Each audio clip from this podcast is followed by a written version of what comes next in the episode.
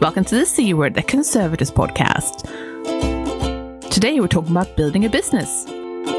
I'm Jenny Mathiasen, an Objects Conservator based in Carmarthenshire. And I'm Kloe Rumsey, an Objects Conservator based in Manchester. Welcome to the show, everyone. Welcome. Hello. Which episode is this? Which number is this? Mid season 11 now. Mid season. Mid season 11. Yeah, yeah, yeah. Today we're going to talk about uh, building a business and also running a business, running our own show. To help us talk about that, we have two special guest hosts with us today. Uh, would you like to introduce yourselves to our listeners? Hello, everyone. I am Lorraine Finch. I'm an accredited conservator and sustainability advisor. And over to Claire. Hi, I'm Claire Fry. I'm a Preventive Conservator.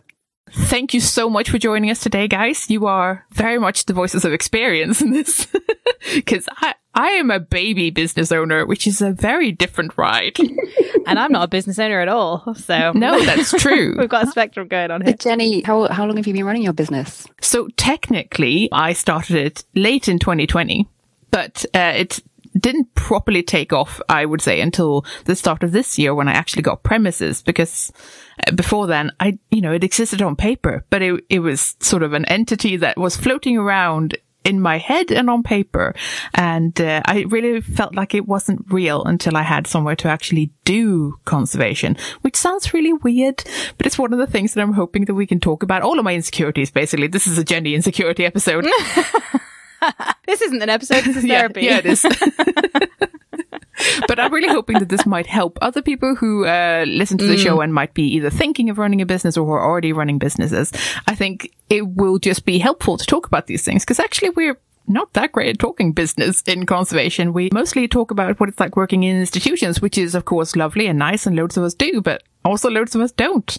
And actually, I don't have any numbers for like how many people, say in Icon, for example, we- um, how many conservators might be in private practice versus in institutions. I don't actually have figures for that, and I don't know if anyone does. So a rough count of Institute of Conservation members is a 50 50 split between those who are employed and those who are running their own business. See, that's way higher than I thought it would be. Yeah. Yeah, same. That means there's an awful lot of us who do this now, and that's sort of badass that we don't brag about it enough. It must be a scary thing as well, really scary thing as well to become business owners. I'm so interested in why you're saying it's scary. Tell me, tell me, what are you thinking? I suppose maybe this says more about me. Stepping out on your own, it must feel sort of exposing and suddenly, you know, it's potentially you might feel that you no longer have colleagues, you have competitors almost. And that maybe that's why we don't talk about it so much because there's this idea of like not being so frank about our rates and stuff, maybe we don't want to talk about it so openly because we think, oh, I don't want, I don't know whether I can. I don't know if it's appropriate. I don't know if it's whether I can talk to this person. Are they going to think I'm trying to pinch their business? I don't know. This is this is just. Those are all good thoughts. I suppose I'm coming from the world of belly dancing. Oh. that there's quite a lot of undercutting and Hmm. um, sort of politics going on it just in the world of professional dancing in restaurants like that and that's it's an extremely small world but it's there is a lot of this sort of oh we lost this venue this week because so and so is undercut and gone rogue or whatever and i'm not saying at all that conservatives would do that I have to say, on the whole, I found the Conservatives quite supportive. Um, I think only, Yeah, only, okay. one, only one Conservator who said, because there was talk about setting up a business group, and one person said, I don't really want to be part of that because I don't want to give away any commercial information. But on the whole, it's, I think it's quite supportive. And I think a lot of freelancers have networked with other freelancers or companies have networks with other companies because quite a lot of projects you can't do by yourself. So it's a real benefit to say, do you know, I can't help you with that, but I know someone who can and I can recommend them. Or for a big project, we might subcontract people. So on the whole, I found it, yeah. yes, quite a supportive world to be in. I would agree. And this is something fun because locally I've tried to um, be part of sort of various sort of business groups and things just to network with other people who also run small businesses in my area. Not in my field at all. Just, you know, it's, it's nice to be part of something and meet other people because ultimately, yeah, I don't have built-in colleagues anymore. So it's just nice to sort of get to know people. And I moved to a new area for me. So that means that I still need to put down roots and get, make connections and that sort of thing. And so I, I joined various sort of networking things at a local business hub. They're mostly over Zoom, but sometimes they're in person and they're all really nice people. And at some point I did mention that because it sort of came up like, who are your competitors and stuff like that. And I was like, well, there are other conservatives about, they're useful people to know because that way, if they can't take on a job, then they might pass on someone's details to me. Or uh, it might be that we have different specialisms. Like I don't do paintings or books famously, but if I know people who do paintings and books, then obviously I can refer like people who need that sort of work to them. And people seemed really surprised. They were like, what? Do people actually refer work to other people? And I was like, yes, that, of course that's how it works. And they seemed really perplexed by this. Like that isn't something that goes on in other lines of business, maybe as much. But I feel like conservators are quite good at sharing. I mean, it's because, mm. like you say, Claire, sometimes you can't do it on your own or you can't do it at all. We all have our different strengths and weaknesses, I guess. And sometimes it's just that you're busy or you're off on another job or you don't have enough space to do a thing like that. Or, yeah, I mean, it depends on what you do, but it's, yeah, I think it is quite cherry, actually. I, I don't, I'm not a business owner, but I do work in a studio in a museum that does outside contract work for income generating in the museum. You do work commercially. Yeah. And we do tend to get, you know, a lot of emails and send a lot of emails of uh, along the lines of we don't have capacity for that but this mm. person might or i've got this person who is interested in doing this if you have capacity or if you know any other contacts so it's it is my experience with the studio is much different from my experience with the dancing I'm, I'm never going to look at belly dancers the same way again now such a cutthroat business. It, it's different in different places. I think I think London can be a bit, you know, hard. But I have an agent, so it, it's always all goes over my head, and it's you know keeps it in one direction at least.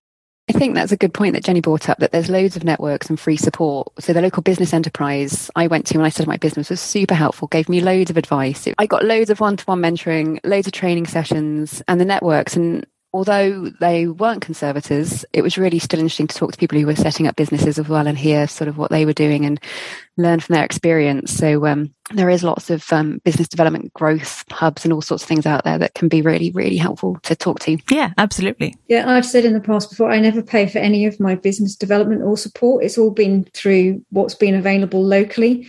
So nationally, you've got the BIPC, which is the Business and Information Property Centre. Sorry, so Business and Intellectual Property Centre.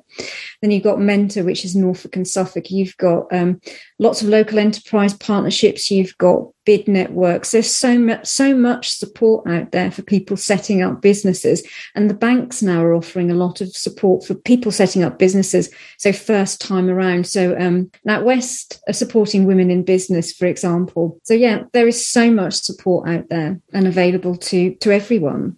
I've actually gone to loads of free training uh, again because it's available. It's it's fully funded, uh, so I don't need to pay anything, and it's just good knowledge to have. Uh, it's applicable to whatever you do. I mean, yeah, some of their examples won't be particularly applicable to what you're doing, maybe, but you can, as always, transfer those uh, bits, uh, bits and pieces of advice and uh, knowledge and use them in your own working life. So I think that's actually really a really, really good idea. It's not all about taxes. yeah, I was going to say there is some taxes. a, a, fair bit of it is, yeah. but not all of it. Yeah, and that's really important point as well, Jenny. It's not just about how to set up a business and how to run a business. It's also the information about how to use social media for publicity. Um, you know, how to use even as simple as if you've never set up an Instagram account, how to use Instagram. So this, the support runs across a whole gamut of the skills that you need to, to run a business. It isn't simply about setting up your business, off you go, there you are, and there's no support now. Well, I'm quite keen to go through. I don't know if maybe this is a, a nice way of looking into the topic. I, I'm really interested to know from the group of the three of you, what made you start? What made you think, I want to go freelance? I feel like we, we talked about this a little bit with the freelancing episode. So if you're interested in that, do check that out. I have no idea which season that was in now. We'll link to it in show notes. yeah. Thanks. What made you think actually, this is what I want to do. Oh, okay. So I'll, I'll start as the baby. It's that we were moving to a new area and I do, am not willing to give up my career. Uh-huh. This is it. I love this stuff. So this is, this is my way of continuing is to do this for myself. And, uh, it was something I'd always Mm-hmm. sort of thought about anyway. And I think in some ways it's probably helpful that I Mm. had a parent who did have their own business for a bit growing up. So I've, I've seen it happen. Yeah. And then the, this may or may not be something that listeners already know, but, uh, for a while, I was the only income earner because my other half was running a company. Basically, I have seen it up close a lot. So I was sort of happy to do it for myself, if that makes sense, as a way of continuing my career because I love this stuff. And also, I suppose as a as a side uh, for this is that it's also taught me what success can look like because we always think of business success as like making bank and like just being super successful, being the best, being the first, being the the biggest, making the most money. And actually, a lot of stuff in business is about keeping ticking over, like meeting your costs, staying alive, keep doing what you're doing. It's not necessarily about exponential growth or selling, selling your company to someone one day or something like that. That's not actually what business success looks like. It can be, but that's in a, you know, yeah, I guess it has helped with my perspective that, you know, meeting your costs, plugging away, doing your thing. That is also success. That is you doing your thing. That's, that's a viable business. That's good. but anyway, yeah. So for me, it was, I want to keep doing what I'm doing and I'm somewhere new and I'm going to do it for myself. That's what it is. Mm, I find that really interesting, Jenny, because there's a lot of parallels between your story and mine. So I had always wanted to set up my own business. I always intended to become self employed. So when I finished my first degree and before going to Camberwell to train as a conservator, I looked at the different opportunities there were available in terms of a choice of, of a second degree to then set up in that profession as a freelancer. But I, like you, had a parent who ran his own business. My dad was a taxi driver. He set up a, a taxi firm in the 1960s. And I also come from a seaside town where a lot of the mums and dads ran their own businesses. They ran hotels, they ran restaurants. So I had that model around me through my entire life. And it was something that I wanted to do. So chose conservation because I knew that eventually I could set up as a freelancer in conservation. The thing that prompted me to do it when I did it was my well-being because I got fed up with being badly managed. So for the sake of my own mental health and my well-being, that was the time to jump ship and to set up my own business. And I've never looked back. I absolutely love it. And I really, where you're talking about a, a viable business and security, in terms of the viability, you know, what is a viable business is not necessarily about making lots of money. It's about what makes you happy. And if you can do that on your terms, brilliant. So that's why I became self-employed. I had a lifelong, that's always what I wanted to do. I had lots of models in my life to do it. And it was for my, for my well-being. And I love it. And I'd never do anything else. My stories are quite a bit different actually. So I didn't move. I had a job, like my job, worked for English Heritage, fantastic properties, really nice team. I think in hindsight, I was coming up to 40 and I had a bit of a midlife crisis and I thought, I'm going to change something up. And, um, and I could kind of see that there was this business out there. I mean, there's lots of really fantastic preventive conservators, Hannah Associates and um, Fiona Callister and others. So, you know, I wasn't the first, but I could sort of see that maybe there was this idea of a business and I was thinking about it a lot. And it got to the point my husband said, either start this business or please stop talking about it. and I thought, right. yeah. That's the sort of support from a loved one you need, isn't it? Shut up or do it. um, and I thought, yeah, right, I'm going to show you. And I don't know anyone who runs a business. So I thought, wow, let's give this a go then. So I did. So I quit my job and, um, and set up the company. Amazing. Well done. what was his reaction when you quit Um, your job? This, this is the need to go in the episode. I'm just I really think, interested. I think he was, uh, thinking, great, she'll stop talking about it now, but I haven't stopped talking about it Yeah. since. So. but, um, but I mean, he has been really supportive because it was a commitment for him that, you know, if this doesn't go well, then it's all on you to, uh, to bring, to pay the mortgage. So yeah, I wouldn't have done it without his, without his backing. Oh, there's a lot to, there's a lot to be said for a good supportive uh, structure around you when you do these things for sure. I mean, it definitely would not be possible for me if it wasn't for my other half actually earning money now. For most of our relationship, it's been the other way around uh, because he was running a business, uh, being self-employed, and just ticking that along, which is great. And it, you know, it was something that made him happy but also there's been a complete role reversal where we're now doing it the complete other way around where he earns money and I basically don't because I pour all of my resource, resources into running this now. Uh, and, and that's, that's where it's at. And it will be for quite some time. And it's, it's strange, but I am enjoying it. Can I, can I interrupt though? For those for those people who are listening and thinking I don't have that support structure around me, you can do it on your own because I do. You definitely can. You can, yeah. Well, that's what I'm about to say, Jenny. You didn't know whether you had that support, but you still gunned for it, and you asked for help, and you planned, and you looked at how it could come about without the support. That's true. There were some very dicey times for us as a household mm. because we were definitely between jobs and in precarious mm. situations for a while there. I mean, there's been a pandemic, guys. That's been quite hard on people in general. Um, so that's, it's definitely been a ride. Um, but yeah, I mean, one of the things that I did to be able to secure premises was that I crowdfunded it. I, I asked people for help to be able to get the deposit and first month's rent together because I, I was desperate to start this and I knew that I couldn't do it any other way. So I asked for help. I've had some mixed reactions to that, which has been beautiful. Uh, but yeah, you're right. This would have happened sort of with or without support, but it's certainly more helpful to have the support. Uh, but I also recognize that that's an immensely privileged uh, situation that I definitely wasn't banking on. I'm very grateful for, but I also know that it will not be the case for everyone. And you can also totally do it on your own. Like, it's not like you have to be a kept woman. yes. That's totally not what we're doing here.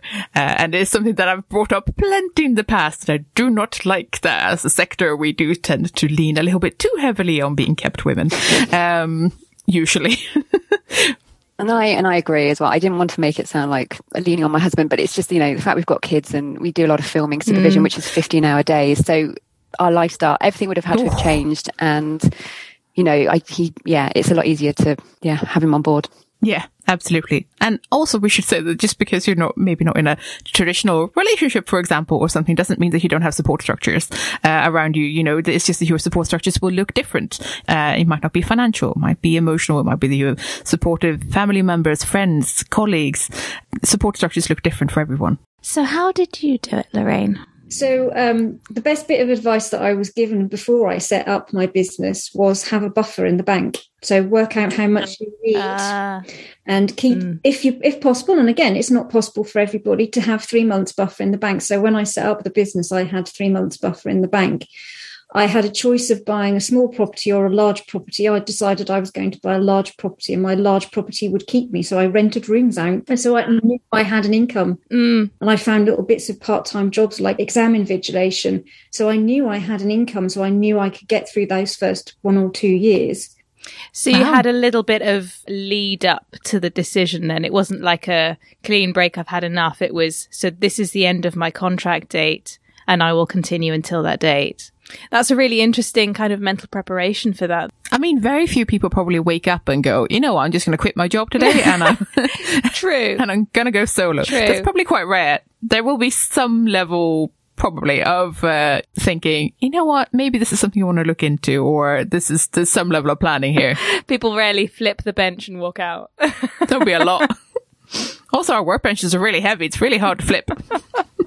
And another thing that's probably worth mentioning, uh, you know, for anyone who's thinking about this, is that there's not one way of running a business. Mm. It is entirely up to you how you do this. You uh, will have some legal obligations, but uh, other than that, you you make the rules. If you don't want to work nine to five, you don't work nine to five. I usually work eleven to seven. I like that. That's why you always have dinner so late. You know, you do everything the way that you want it to be done. Um, and a lot of that can be experimenting and finding out that actually, oh, no, I, I don't like the way I do that at all. I'll, I'll have to change that. Or I don't understand why anyone does it this way. I want to do it this way. Uh, and those are all fine things to learn. That's all part of running your own business is trying to figure out those things. Absolutely. And Jenny, I don't know, and Lorraine, if you felt, if you found this, but I've certainly noticed that I have to go with my gut instinct a lot more mm. running a business because you haven't got teams and other people and departments to talk to and say this is how you do it. You decide how to do it but actually sometimes you think oh i don't know how to do this. I'm just going to have to go with what i think is the best thing to do.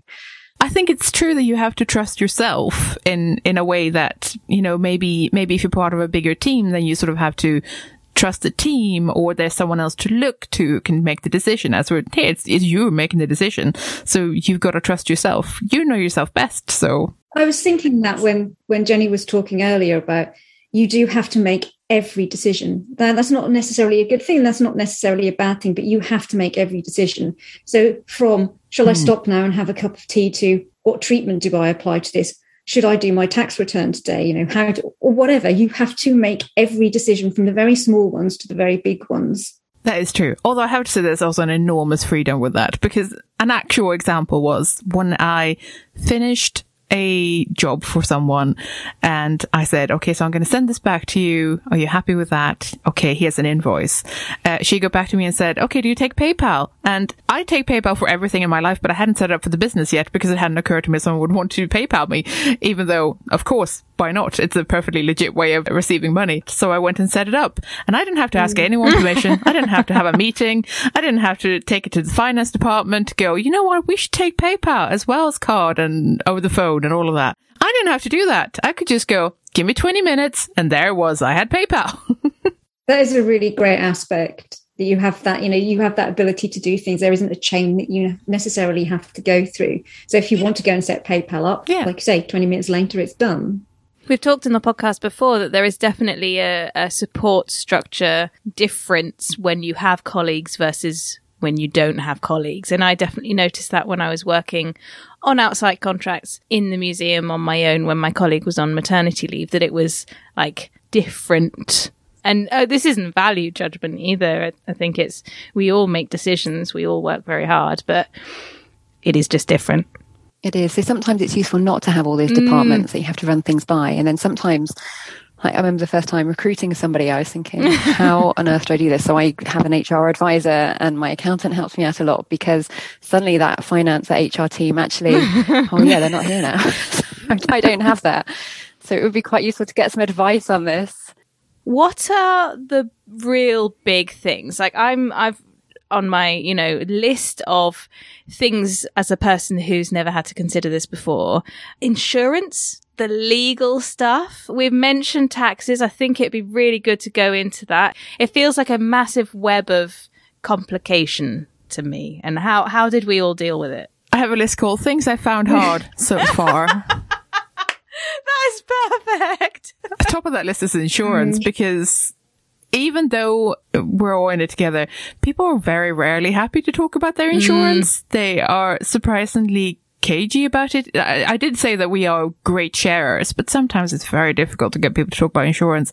Presumably because people feel it, maybe insecure mm. about it or like that that's none of your business or, uh, I mean, it's fine. You don't have to tell me. I felt very alone looking into insurance. I did ask other people what sort of insurance they had. Sometimes they'd get back to me, sometimes they wouldn't. We are asked for it all the time. Just sent off my insurance certificate twice this morning. Oh, wow. So, yeah, no, insurance is a big thing. Initially, I was talking to people to get quotes, and it just, they didn't really get conservators. Hmm. And then preventive conservation, they were like, what? So you don't actually touch anything or do anything? we may touch something, we might not touch something. So I think once you know the people to talk to, it's a lot easier. So yeah, if anyone wants to talk to me about insurance, I'm more than happy for them to contact me. I'll talk about insurance. Yay! Excellent. I felt tremendously alone in trying to look at insurance, mostly because again, even when people could tell me who they were with, for example, uh, trying to talk to people and get a quote was really hard because often people don't understand what we do, even when I try to explain it in about five different ways. And often I would get the reply, we, we don't cover any of that. and I'm like, you do? I, I have literally talked to several people who are insured by you. You do cover that. But it's just about talking to the right person at the company as well. Mm. And if you can't get that right person, yeah, you're sort of out of luck. Which is really hard work and really disheartening. What I ended up doing was actually going through an insurance broker who already deals with conservators and people in museum fields and particularly freelancers. And it did make it a much less painful process. and it meant, meant that they actually understood what I was talking about. They could convey it to other people and I could ultimately get quotes that I was happy with. And that's really the main thing. So for me, the solution was talk to a broker I went through someone who could really talk me through the different bits that I would need because there are a lot of different bits to insurance. There are mm. many bits that you need. and you actually sometimes have to end up buying bits that you don't yeah. need, but it's part of the deal. So I have products liability even though I don't have any products, but yeah. Yeah. In answer to your question, Kloe, I would give a, a broader answer. It's about cash flow. Cash flow is the killer of businesses. So, you know, you can do a piece of work, you can submit your invoice and then it's not paid for three months, five months. It could be longer mm. than that. And it's not that your business isn't viable. It's not that you're not working. It's because people aren't paying their invoices. And it's been particularly bad over the pandemic. And I work more with institutions than I do with individuals.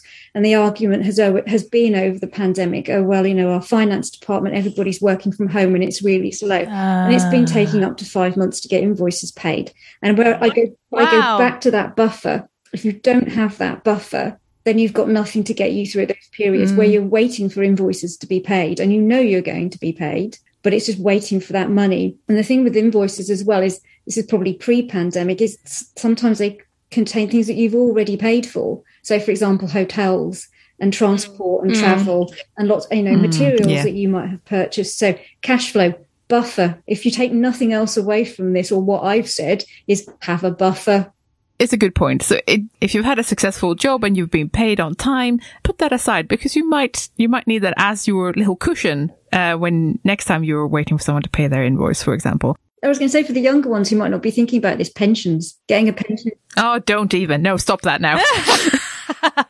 Let's talk about pensions. And you need to think about it. I, I don't even know how to approach this yet, but uh, yet is very much the thing. So I have bits of pension from like, you know, having been employed in the past. I have not yet worked out how on earth I'm going to have anything to save and put into a pension now that I am self-employed. Uh, this is very much a sort of a aspirational thing. Where like, oh, imagine earning enough to be able to put something aside one day. Love it. But please, as a more experienced person, please talk about pensions. It's finding the pension provider as well, somebody that will actually provide a pension for somebody who's self-employed. Claire, do you have you managed mm. to? Um, I suppose it's slightly different because we're a limited company, so we're signed up with Nest. So we do have a pension scheme. It's funny when you go to all these business network things and people are talking about, you know, I'll get to 40 and sell my company and be a millionaire. and I'm thinking, that's not quite what I think my reality is going to be. I feel like this really beautifully illustrates your point, Lorraine. yes, yeah, and it's so important because you know the the being able to save into a pension, the longer you do it, the better it is. You know, obviously you're going to have more money at the, the end of your career to have a happy, comfortable retirement. I like Jenny wasn't able to have money to put into a pension for quite a few years. But bigger bigger issue was finding a pension provider that would actually support somebody who was self-employed. Same if you've got mortgages, you know, it's very difficult to get a mortgage sometimes when you're self employed. But I'm with uh, Aviva, and Aviva offers a pension for the self employed. And there are a lot more providers now than there were when I started. Mm. And I've also got my pension in what I would call a green fund. So it's not in things that are in oil extraction and you know arms and uh, aviation companies it's actually in sustainable funds while we were talking about cash flow that got me thinking about taxes. And I don't know how much you want to talk about taxes because it's one of those famously ridiculously dry topics. But I've got experience with doing a self assess, you know, online self assessment. I've always felt every single year like I'm sort of sidling along and not really understanding and just hoping that I'm not doing anything illegal. Like I'm sort of going, I think this is right. I don't understand. I've read all the explanations. I think I'm right. I think I've not accidentally created a you know massive illegal uh, fraud something something. Am I right? I think a lot of people feel like like that. So don't don't feel like I'm you're glad. a bad grown up. I think a lot of people feel like that. Yeah, I've forgotten to declare some gift aid. Am I going to get arrested? Yeah, exactly. And I've never, I never have any of the. Do you have, uh, you know, offshore whatever? Do you have? Have you received any of this? Have you got, you know, benefits from here and there and whatever? It's just literally been small amounts of income and small amounts of outgoing that I've gone. Did I calculate it? Did I forget about a thing? I don't know. Have I entered this correctly? I would say that if anyone's thinking of setting up a limited company, you have to get your accounts done, your company accounts. So I've got an amazing accountant. And I think at the beginning, I used to email her all the time with, is this a stupid question? Or um, I'm really sorry if I've missed something. But yeah, and she's and she's great. So I too put my trust in an in, in an accountant, too, like basically going, I don't know what any of this means and what I'm doing in terms of the accountancy bit. Help. I'm really glad that I have listened to people who said, you know, just, just get an accountant, get an accountant, do it, get an accountant. And I'm very glad that I have followed that piece of advice because otherwise I would be constantly bricking it about not doing something correctly. So in some ways, I don't worry about it. I will be told what I owe by my accountant and it'll be fine. I work it out from there. like you, Kloe, I do my own. Ah, It's much easier than it used to be. The online system now is much more um, user friendly than it ever used to be, and it's got better. You know, give the HMRC their due. They have listened to the feedback and have simplified the system. It's still, I mean, it's you know, you do still sit there and think, okay, is that the question that that they want the answer to? What is the question? Have I answered that question correctly? But I frequently get emails from them with um, links to videos and training sessions that I can attend to help me should I have questions around you know, it's it's a good idea to, to get an accountant, but it's also possible if your um, affairs aren't that complicated to do it yourself. Absolutely. Because I'm a sole trader, not a limited company, my affairs are, much simpler. Again, so th- this was the same time when I was talking about becoming self-employed, and the same time I was given the advice about having a buffer. I was talking to somebody who I was on a course at the time, and he said to me, and I said, "Look, I'm really worried about becoming self-employed because I'm terrified of the tax." And he said to me, It's really simple. He said, You have two piles. You have one pile for the money in and one pile for the money out. He said, You know, you're an intelligent adult. You can do this. And we're all intelligent adults, you know, so don't underplay what your abilities and what you can and can't do.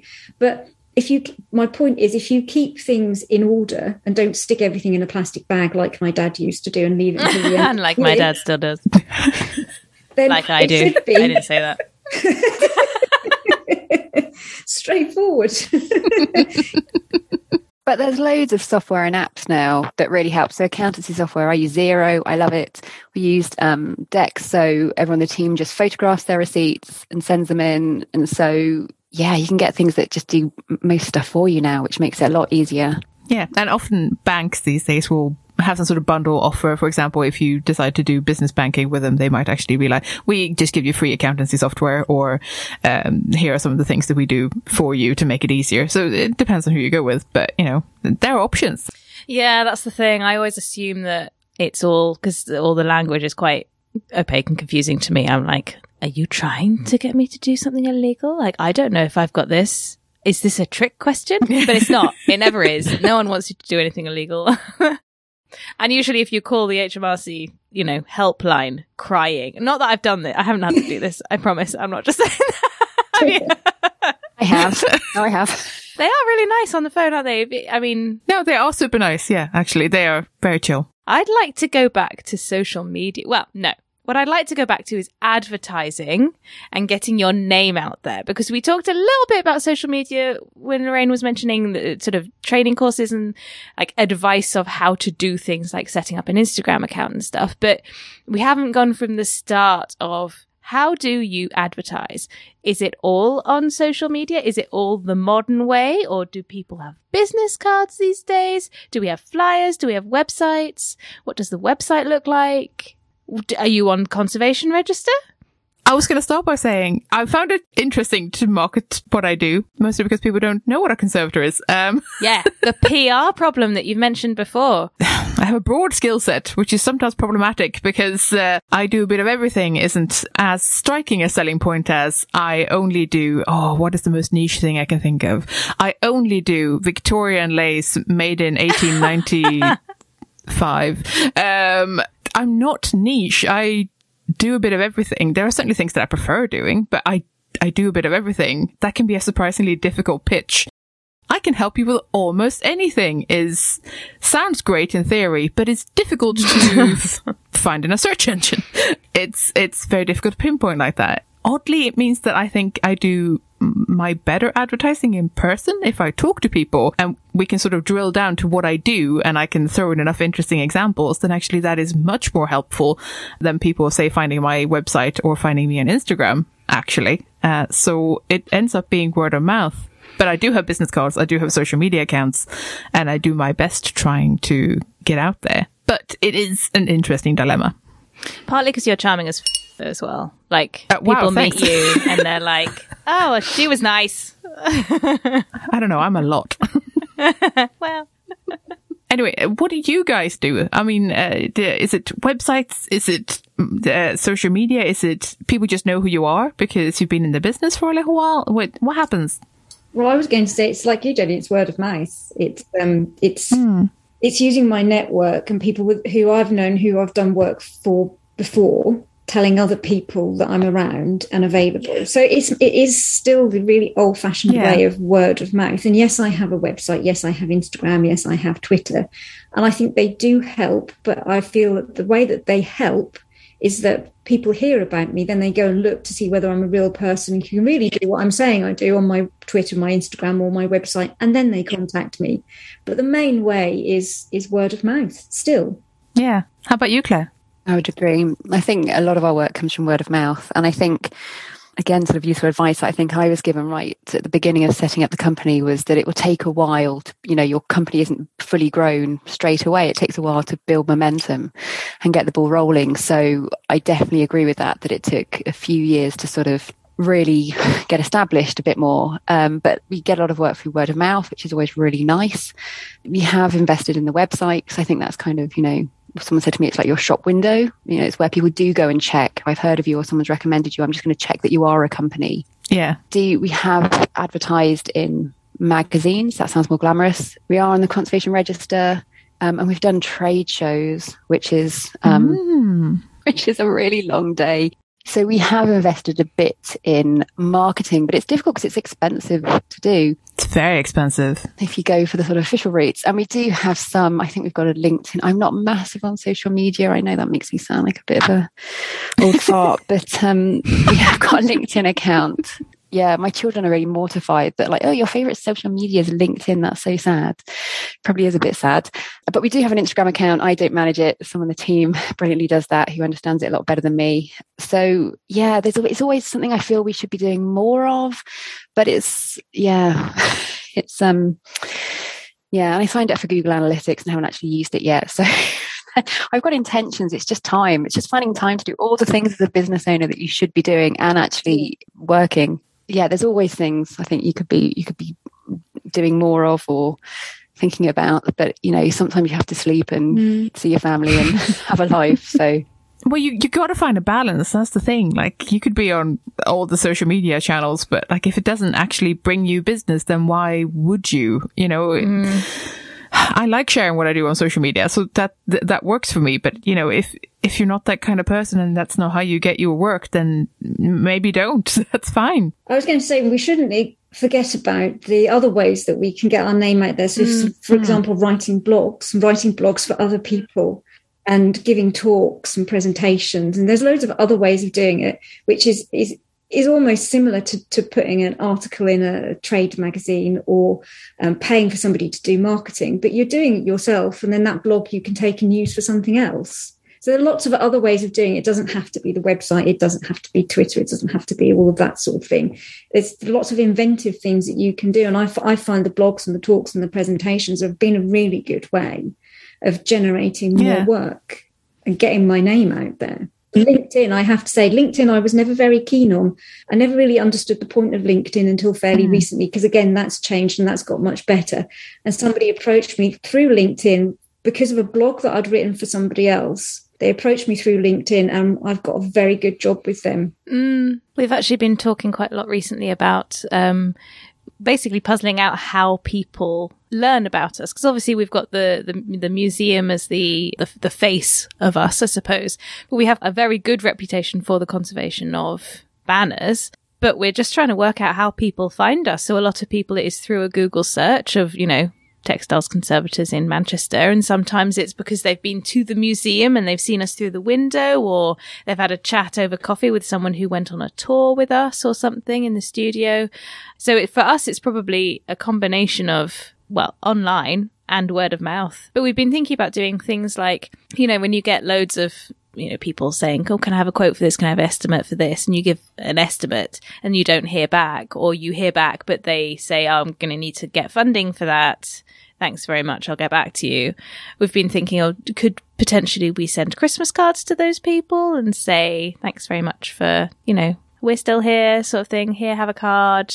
Elbow, elbow. Are you here? Customer relations, sort of. Uh... Yeah, it is customer relations, but it's not something that we've really, there's not really been there's not really been a gap. So we've we've always had a sort of steady flow of people turning up or calling up or emailing in saying, "I've got this. Can I talk to you about this?" And then that becomes work. It's it's a new way of thinking to seek it ourselves, if you see what I mean. But Kloe, you've just made me think of something that's um, I think very important for people who mm. are either starting on this journey or a little bit into this journey in that mm. you'll provide an estimate for somebody. They'll come back to you a year later, or in one case, I had sort of like three years later and said, Is that estimate still valid? Well, no, because prices for everything have gone up. Mm. So I always now put on my estimates, having learnt the hard way, this estimate is only valid for X period of time, and it's 30 days in my case. I do that, yeah.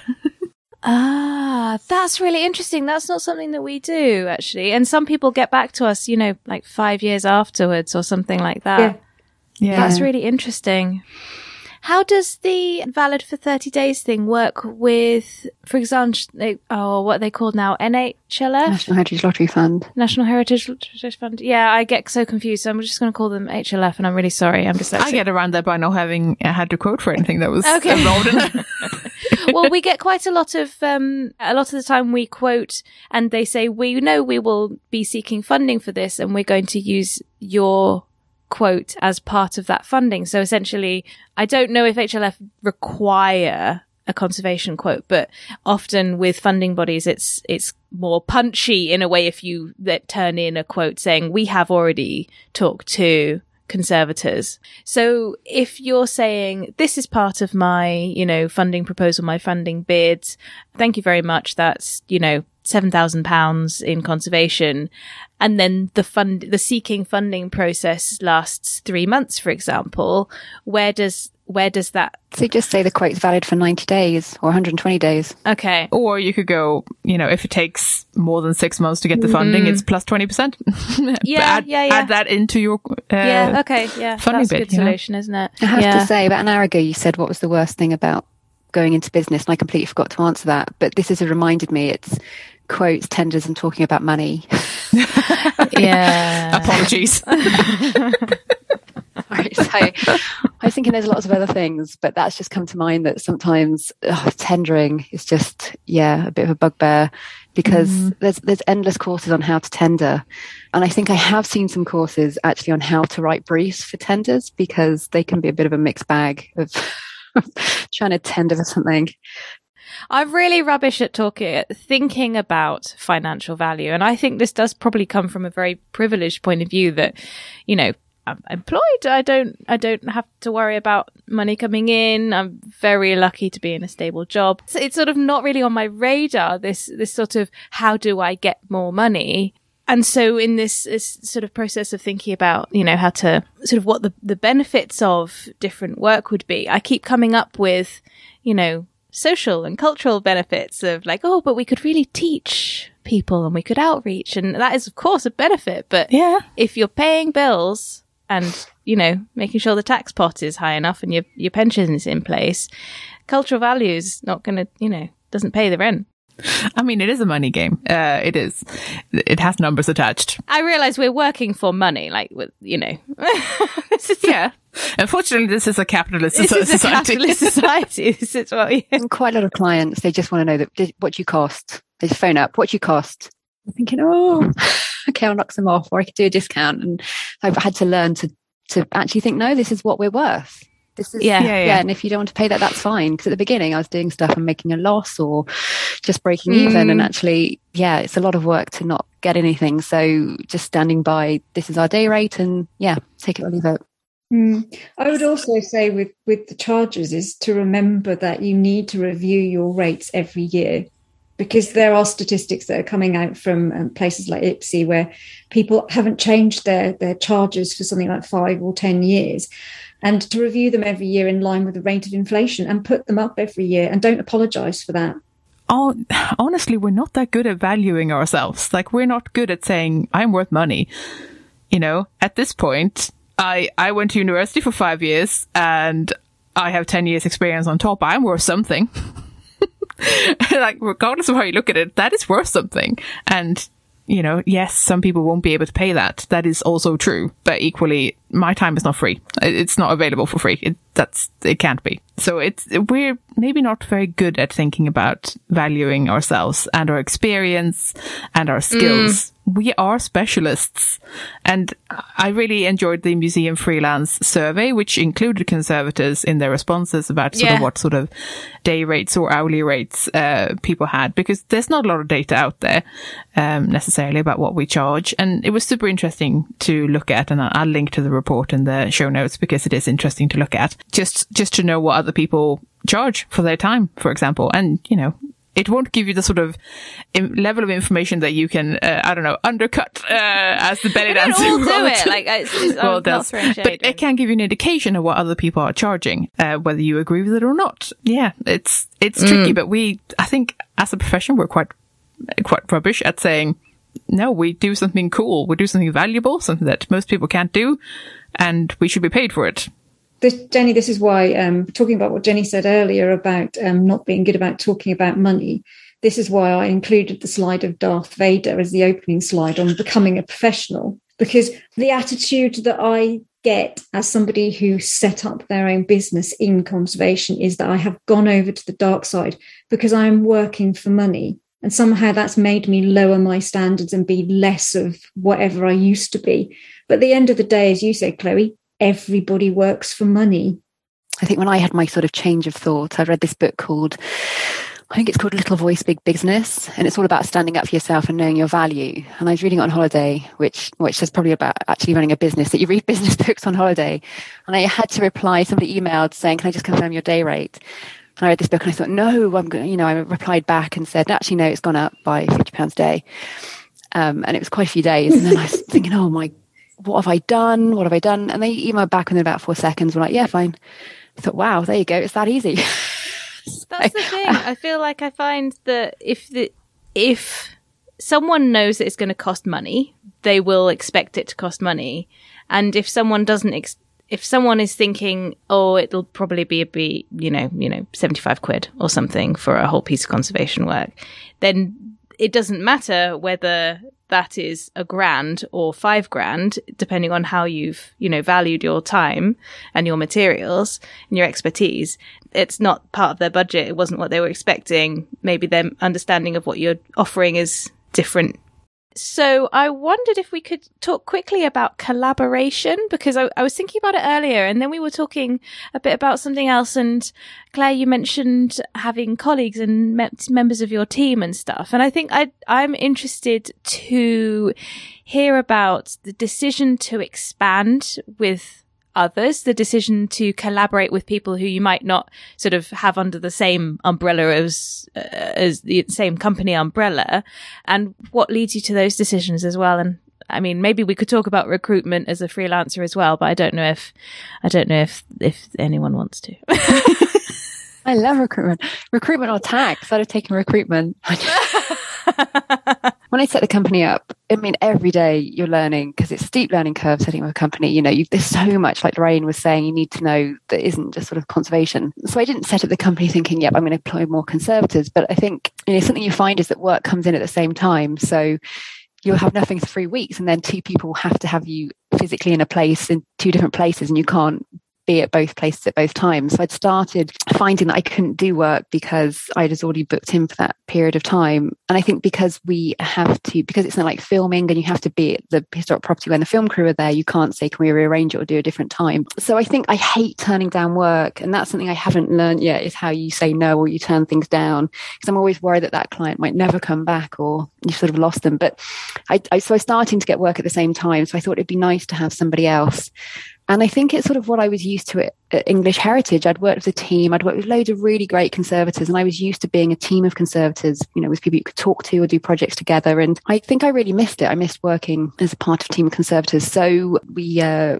we've recruited, and the company employs four conservators at the moment, including me, and we've got six conservators on contract. So I really like the team aspect and we do a lot of projects together but we can't we there's lots of things that we don't do. So when we get asked to do um, say a risk assessment for a museum there's might be a certain collection that we we aren't you know we don't know a lot about. So we'd always call in experts in that field to work with them.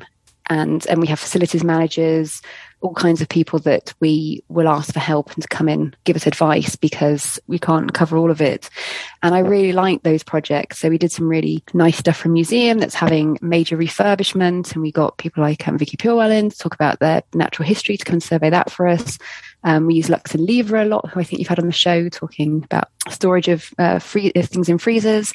Sarah Glenn, I'm just going to name check every conservative I've never met. it's like it's not the Oscars, but but I just like I suppose I'm an extrovert. I just like working with other people. So mm. I think that's. I mean, I don't know Lorraine, Jenny, how you find it. I found it a bit lonely in the beginning when it was just me, but is that just me? It is definitely odd, but I think it also helped maybe helped. That's a horrible thing to say. So I sort of went from working closely in teams in in one employed place to being the only conservator mm. but being part of a museum setting. So I would have colleagues, but they weren't in the lab with me. Like they they were on hand, so there was an aspect of you know social life there, but they they weren't people to directly maybe talk treatments with or that sort of thing. So it was like a, a gradual weaning of having people around me. And then I left that job in a pandemic when I basically stopped seeing all of my colleagues, and it was like having no colleagues. it was really weird, uh, other than via Zoom uh, or Teams or whatever we were using, and uh, then going completely on being on my own. Uh, so it was almost like weaning myself off social contact in some ways. So it's the not, mood. it's not been as traumatic as maybe I thought it would be, but it is, it's definitely different. I've been really lucky in that where I have my premises now, it's sort of part of a creative hub. Um, so I don't have other conservators around me, but there are other creative people in the building that I can go out and have a natter with if I need to, mm. which is a surprising bonus. Uh, there's also a dog who's lovely, free dog, but it, it, does mean that there are other people that I can sort of bounce ideas with, even if they have maybe no uh, intrinsic knowledge knowledge of what I'm actually talking about, at least they can have some sort of idea of, oh, I see, you're trying to make something stick to something else, but you can't use any of these things. Okay, well, that, that sounds interesting. Uh, have you considered propping it up in this way or something? And it, even that little bit of banter is helpful. Um, so I guess I'm, I'm sort of on my own, but also sort of not, which is an interesting contrast. How about you, Lorraine? So the last two employed jobs I was in, I was conservator in the basement on my own. Oh dear! So you know, I, I was not a particularly sociable life. And, and like Jenny, yes, I had colleagues and I could go to the pub on a Friday evening and have a drink. But if I wasn't in the studio working but chatting to a colleague, then I wasn't getting the work done. So I was I was on my own, and I found those those two jobs, particularly the first one of those two jobs, really quite um, unsociable and lonely. Mm-hmm. And actually, I would say now that my work is more sociable, even though I'm a sole trader. So like I think it was Jenny who said, or Claire who said that you know you'll bring freelancers in, people who've got specialism. So if there's something that I can't do, I'll bring in another conservator who can do that, or somebody who has those skills. But also with the clients, because I get out and see my clients, I've got a really good relationship with them, and I've been working with quite a few of them now for so long. And I actually saw one of them um, who I've worked with a lot for the first time since before the pandemic last Friday and her son is now 16. The first time I met her son, he was a bump. Oh. And he's now 16 and doing his GCSEs. So it's really friendly in that way, really sociable in a way that my being employed never was for me. Mm. Clients, that could be another whole podcast. There's definitely a lot of people management skills required um, when you're self-employed or running a business. You know, it's, the people management skill side of it is you have to like people. You can't just be about your objects, unfortunately. and it's all those skills that um I they call them soft skills, and I think that makes them sound really weak. Power skills, I think some of you call them that. You know, reading the room, negotiation, influence, conflict resolution. Just a lot of clients say what they want, and you can tell that's not actually what they want, and it's just it's just constantly sort of interpreting mm. sort of all those other yeah messages that you're getting when you when you go somewhere. I'm not explaining that very well, but yeah, it's it's people management, I guess. People skills is definitely uh, something that we all need. I'm definitely still, you know, making a complete arse out of myself every now and then, uh, because I'm still learning how to communicate with people and what not to do. And sometimes it's as easy as some types of people will mm. not get along with you, and that's also fine. That's then you're learning a valuable lesson, um, both about yourself and about some other people, and that's that's fine. I thought we would just quickly end on what is your favorite thing about running a business because I thought that would be fun. My favorite thing is the freedom I can do what I want when I want to do it with whoever I want to do it. And the example I always use is one day I had loads of work that needed to be done and I just wasn't in the right space mentally to do it. So I went and borrowed Harry, the part time studio hound, and we went for a lovely walk all day. Love it. That's great. for me, it's a roller coaster, never a dull moment. There's lows, but there's also some real highs. And yeah, if, if you like problem solving and challenges, then running a business mm. is, is for you. Thanks so much, guys, for sharing. It's been really nice talking about this with you. Um, Thanks so much for joining yeah, us. Thank you. Just a couple of quick things before I let you all go. We've talked about sole traders and limited companies today, but of course there are many other types of companies here in the UK, and I thought it was worth a quick mention. A couple of people in conservation run something called community interest companies, which is a very different beast. And if you'd like to learn a bit more about what it's like starting one of those, I've linked to a blog post on the NatSCA blog about starting a social business written by Victoria Purewal. Do check that out. I also completely forgot to let Lorraine talk about a new book that's coming out in print format. So sorry, Lorraine, but we'll be reviewing that one in a future episode, so stay tuned. In the meantime, you can look up the low cost, no cost tips for sustainability and cultural heritage, how to reduce your impact on the planet, and order it from your bookshop of choice.